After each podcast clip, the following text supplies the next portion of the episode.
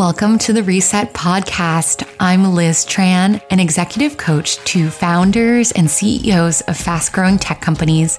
And I attribute my success to my spiritual practices, which are rooted in mindfulness and Zen Buddhism. In this podcast, I combine business advice with spiritual lessons to help you lead a courageous, authentic, and fulfilled life. Hi, everyone. Welcome to the podcast.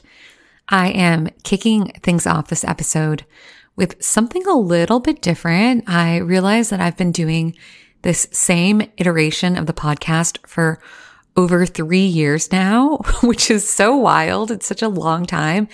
And I have been really called to shake things up a little bit.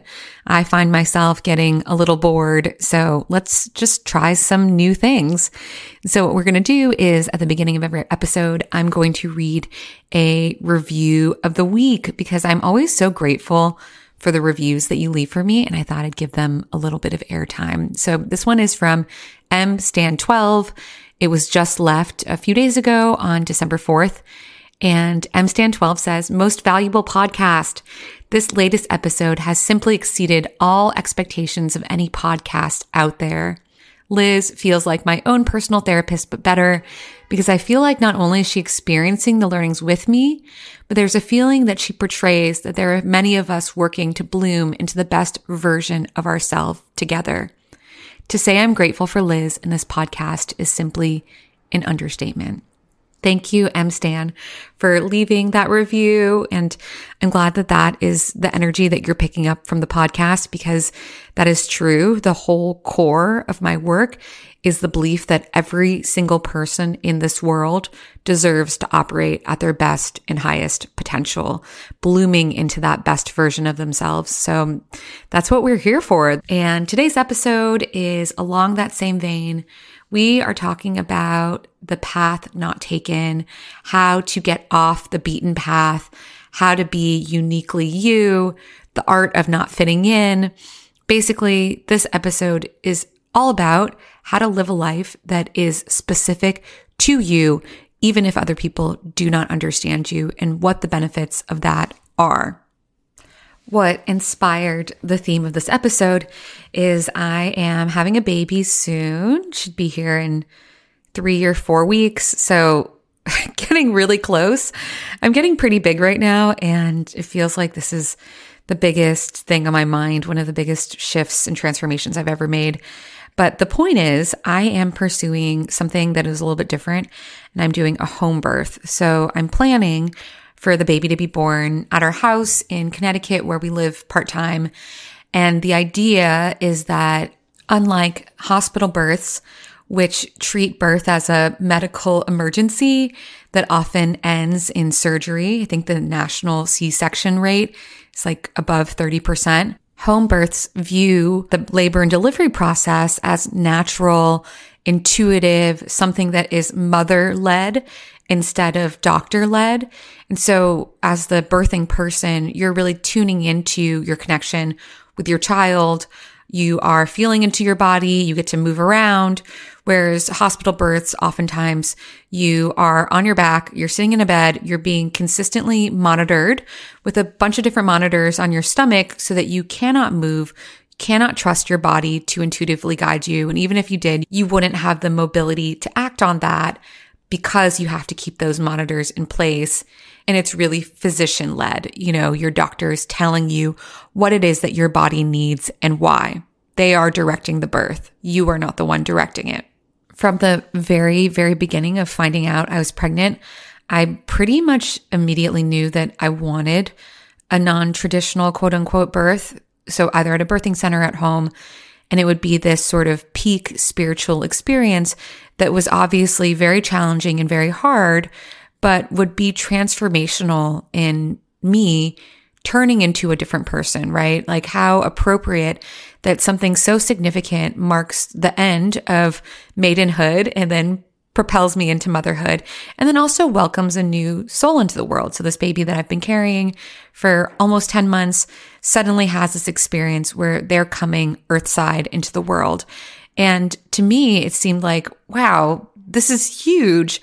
I really don't want to do that in someone else's universe with the bright hospital lights, nurses coming in and out, the stress of being on a time clock, and then knowing that there was a cascade of different types of medicines and interventions that were just waiting to be pushed upon me at a hospital instead of having a beautiful, quiet, still environment to welcome this new person into our family.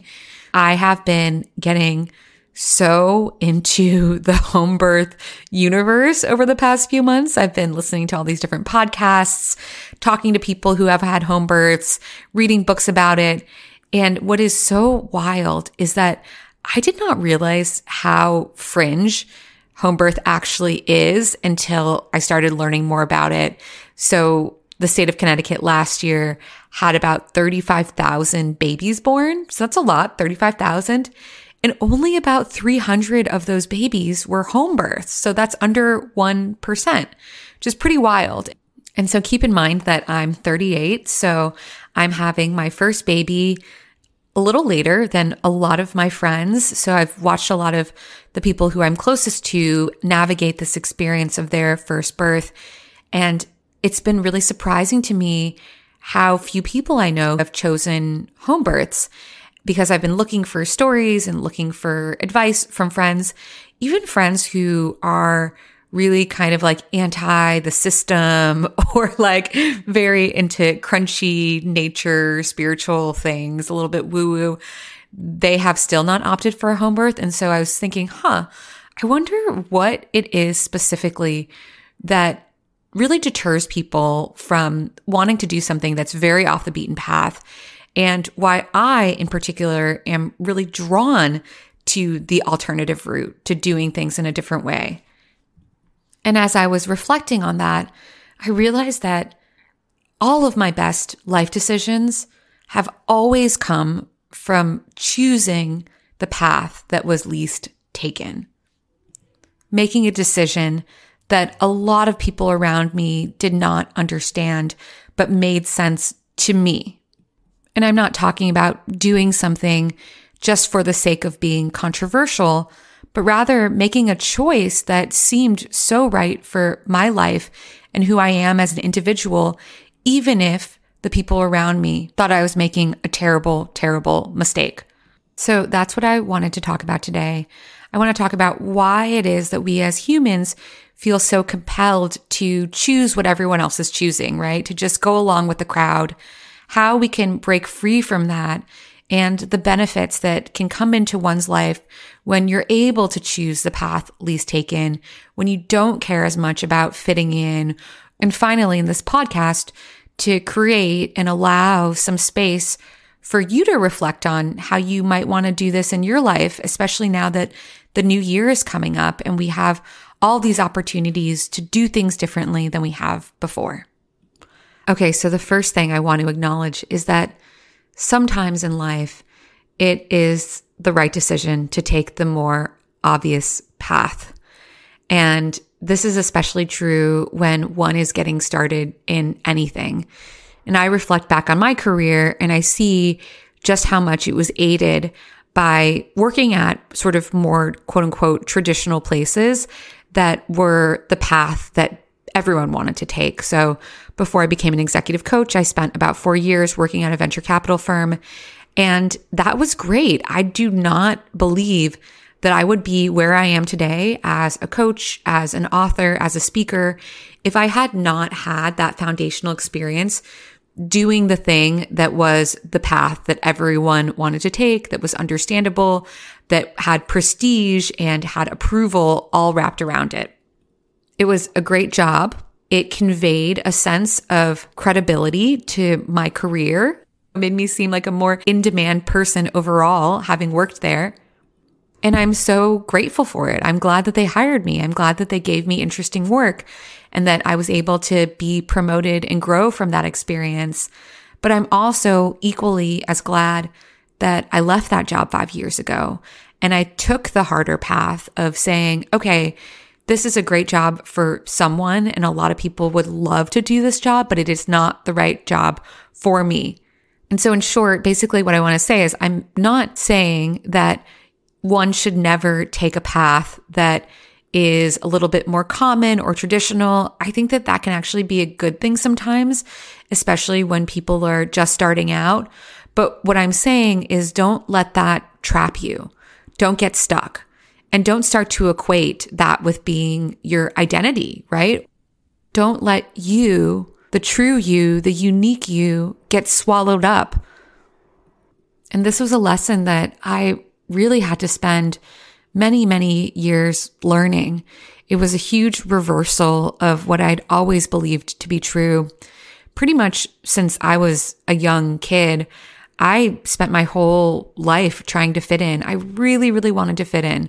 It was so important to me. And there were so many ways in which I didn't naturally fit in. You know, I was really different from the people around me. For instance, my mom had this really thick accent. She didn't look like a lot of the other moms I saw. I didn't know who my dad was. So I'd always make up lies even when I was like five years old so that I could fit in because no kid wants to have an awkward silence when you're on the playground and someone says, What do your parents do? You're like, oh, I've never met my dad before. It's just weird, right? Like everything about me was weird. There were so many things that were just so different. And I hated that. I just wanted to be normal. And so that pattern continued when I was in middle school and in high school and college.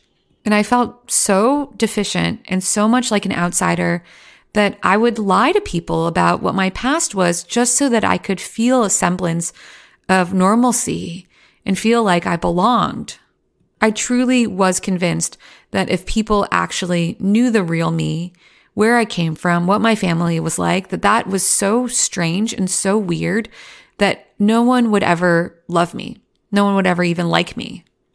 And when I was in my early 30s, I wound up meeting this amazing therapist who was really just so straightforward, like to the point where she was almost mean. I had one of my friends once did like a trial consultation with her. And afterwards, my friend was like, Your therapist is very cold and very mean. And I remember thinking, Huh, I guess so. I guess that's right. But, you know, she would give me the tough love that I needed. And I remember one day I was complaining about how I'm always so tired. And I said, I don't really understand why I'm so exhausted all the time. No matter how much sleep I get, no matter what I do, I'm just totally burnt out. And completely matter of factly, as if it were so obvious, she said, Yeah, because the reason why you're so tired is you're always trying to be someone else for everyone around you. You're constantly conforming and changing yourself to fit in. And that's exhausting. And as soon as she said it, I realized how right she was. And I had never really heard that articulated before or even thought that about myself. But the second it was stated, I knew that that was accurate. I was working so hard to be anyone but myself that even just getting through the day was completely tiring. And a really big turning point for me was I remember it was one of the first few dates I had with my now husband. We had just gone to the movies. I think we watched Crazy Rich Asians or something like that. And then we went to this restaurant called Caravan of Dreams in the East Village in New York. And we were just sitting there Caravan of Dreams eating some delicious vegan food. And he said, What was your childhood like? You know, what was it like growing up? And I just told him everything. He was the first person who I'd ever told everything to, beginning to end. I'm just sitting there over my hummus and my pita, just crying and telling him about my life. And he just listened and without any judgment, without any sense of thinking lesser of me. And I know this sounds like such a small thing because I think it's pretty easy for lots of people to show up and be themselves and believe that they'll be loved. But it was really the first time for me and it was so meaningful. I mean, even thinking about it now, I'm about to start crying because feeling that acceptance from him changed everything. And I know that, you know, people say you're supposed to love yourself before anyone can love you. And I do think that there's some truth to that, right? You have to make that investment in yourself as well. And you can't expect to be saved by another person. But his love really did change so much for me. And I think I was obviously already working on it for myself, but it just swung open this door where suddenly I was like, wait, I can just be me, not just in this relationship, but in all facets of my life. And that has really been the turning point of my career and my life. Right now, I am the happiest I have ever been just across the board with who I am, what I'm doing. I just like myself. I like my job. I like my family. I love my friends. I love this baby that's about to come into the world. And I attribute so much of this to choosing that path that was least taken. And by that, I'm referring to that Robert Frost poem that I think a lot of us know and love. And it's about how he's walking through a snowy wood and he comes across two paths in front of him. And one seems like it's been taken more, you know, there are footprints on it, someone who was just going down that path. And the other one is like the one that no one is choosing. And then he chooses that one, the neglected one, the less traditional path. And that has made all the difference. And I believe that to be true for myself so much. And so I want to invite you to do that now. And what I want to share is three ways that you can incorporate this unorthodox energy into your life. And I'm certainly not saying that you need to be unorthodox in every way or every decision you make needs to be weird and unique. But rather what I'm saying is that society is always pushing us to do what the people around us are doing, right? To fit in with the crowd. And we have to intentionally fight against this energy if we want to carve out lives for ourselves that actually make us happy and feel fulfilled. So where does the urge to fit in come from? If you think about it, way back when we were humans living in hunter gatherer societies, we had to fit in we were working in a cooperative system with the people around us. So we needed the other people in that in that social structure to accept us because being ostracized and being exiled from the group literally meant that you were going to die, right? You had to live in the society of roughly 100 people if you expected to make it because things were bleak out there. And that's why we all naturally have this fear that if we don't fit in, it almost feels akin to a life and death situation because it used to be. That's the way that we are biologically engineered. And that's why people have such acute fears of public speaking because there's this deep seated anxiety of being in the spotlight, being judged by the people around us and knowing that if they do not accept us, then our very ability to survive is at risk. And that's a big deal. So it makes sense that we would crave approval biologically and that we really would want to be accepted. And what I'm offering here is that, yeah, being accepted and being well regarded by your community and the people around you, it's natural, it's biological. Plus, it also has a lot of benefits, right? Especially if you're trying to move your career forward or make friends in a new city. And what I just want to simply offer here is that when taken too far to the point where that desire to be accepted and embraced starts to infringe upon your own sense of personal happiness, that's when you know that there's a problem. And so, yes, we want to fit in. We want to belong. We want to have affiliation. All that is great and it's very powerful. Plus, you have to be uniquely you at the same time. And so my first tip for how to get off the beaten path is just to ask yourself, what are the other ways of doing this thing? Are there other methods to get where I want to go? What have other people done that are different from what I've been taught or what I've seen out there in the world today? And in my own life, I really think about this decision to have a home birth where I knew right away that this is what I wanted, but I also did a ton of research and I thought, okay, obviously people have hospital births. Obviously people have births at birth centers, but what is the full spectrum of what is possible here? And then let me decide from a first principles perspective, what feels right for me and what feels right for my family. I've also seen this happen a lot now with the founders who I coach, where, you know, even a couple years ago, before the tech fundraising market shifted so much, there was really one kind of archetypical way to build a business, and that was to raise as much funding as possible because money was cheap. You know, you could get funding not easily, but it was available. There was lots of it. And then just try to grow, grow, grow as quickly as possible. And now, because it's different, right? VCs, venture capital firms, are not so loose handed with their pocketbooks.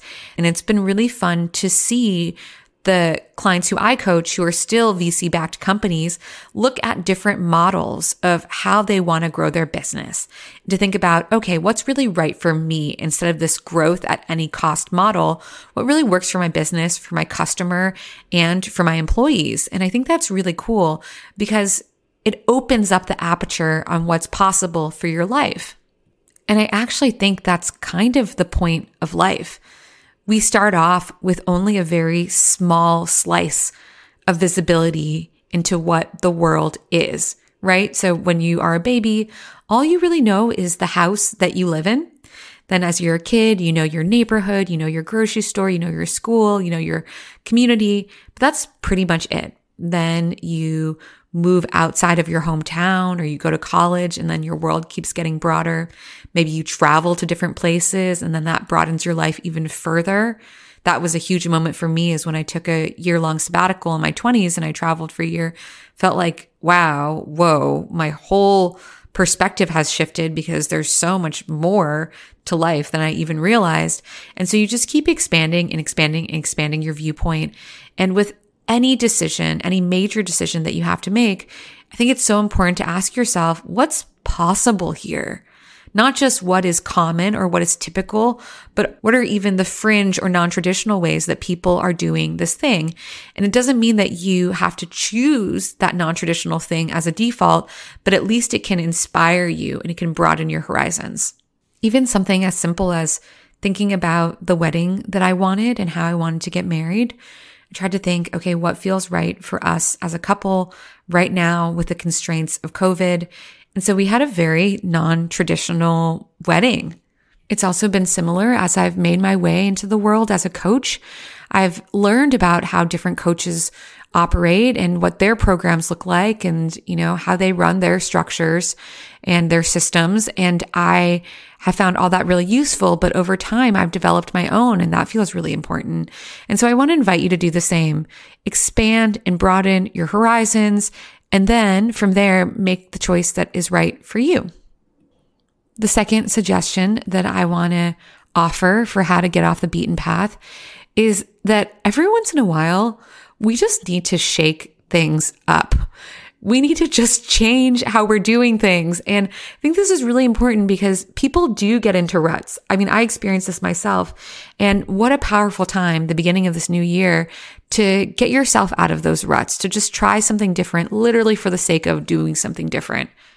I really believe that if you just change one thing about your life, then it opens up the space and the possibility for so many positive changes to flow in. But you have to indicate to the universe that you're here for that, that you are available and open for something new and different. Have you ever had the experience of moving furniture around in your apartment, even if it's just some small changes, and then suddenly you feel like a totally different human being? Or doing something like a triathlon or a marathon training. And it's just one small shift in your daily habits, but suddenly it feels like you could literally take on anything in the world.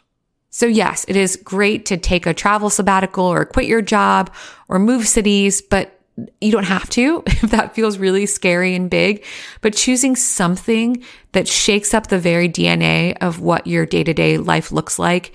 It's just so powerful because doing that one thing then invites in the energy of getting off of that beaten path, of changing things up.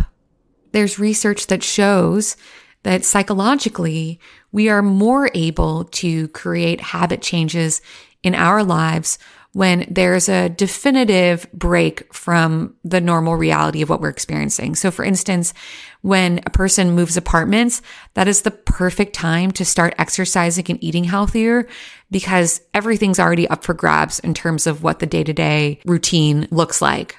So if you feel like you've been on the traditional path for too long or you've been stuck in a rut, see if you can make one big environmental change and on the heels of that, invite in a host of behavioral or perspective changes as well.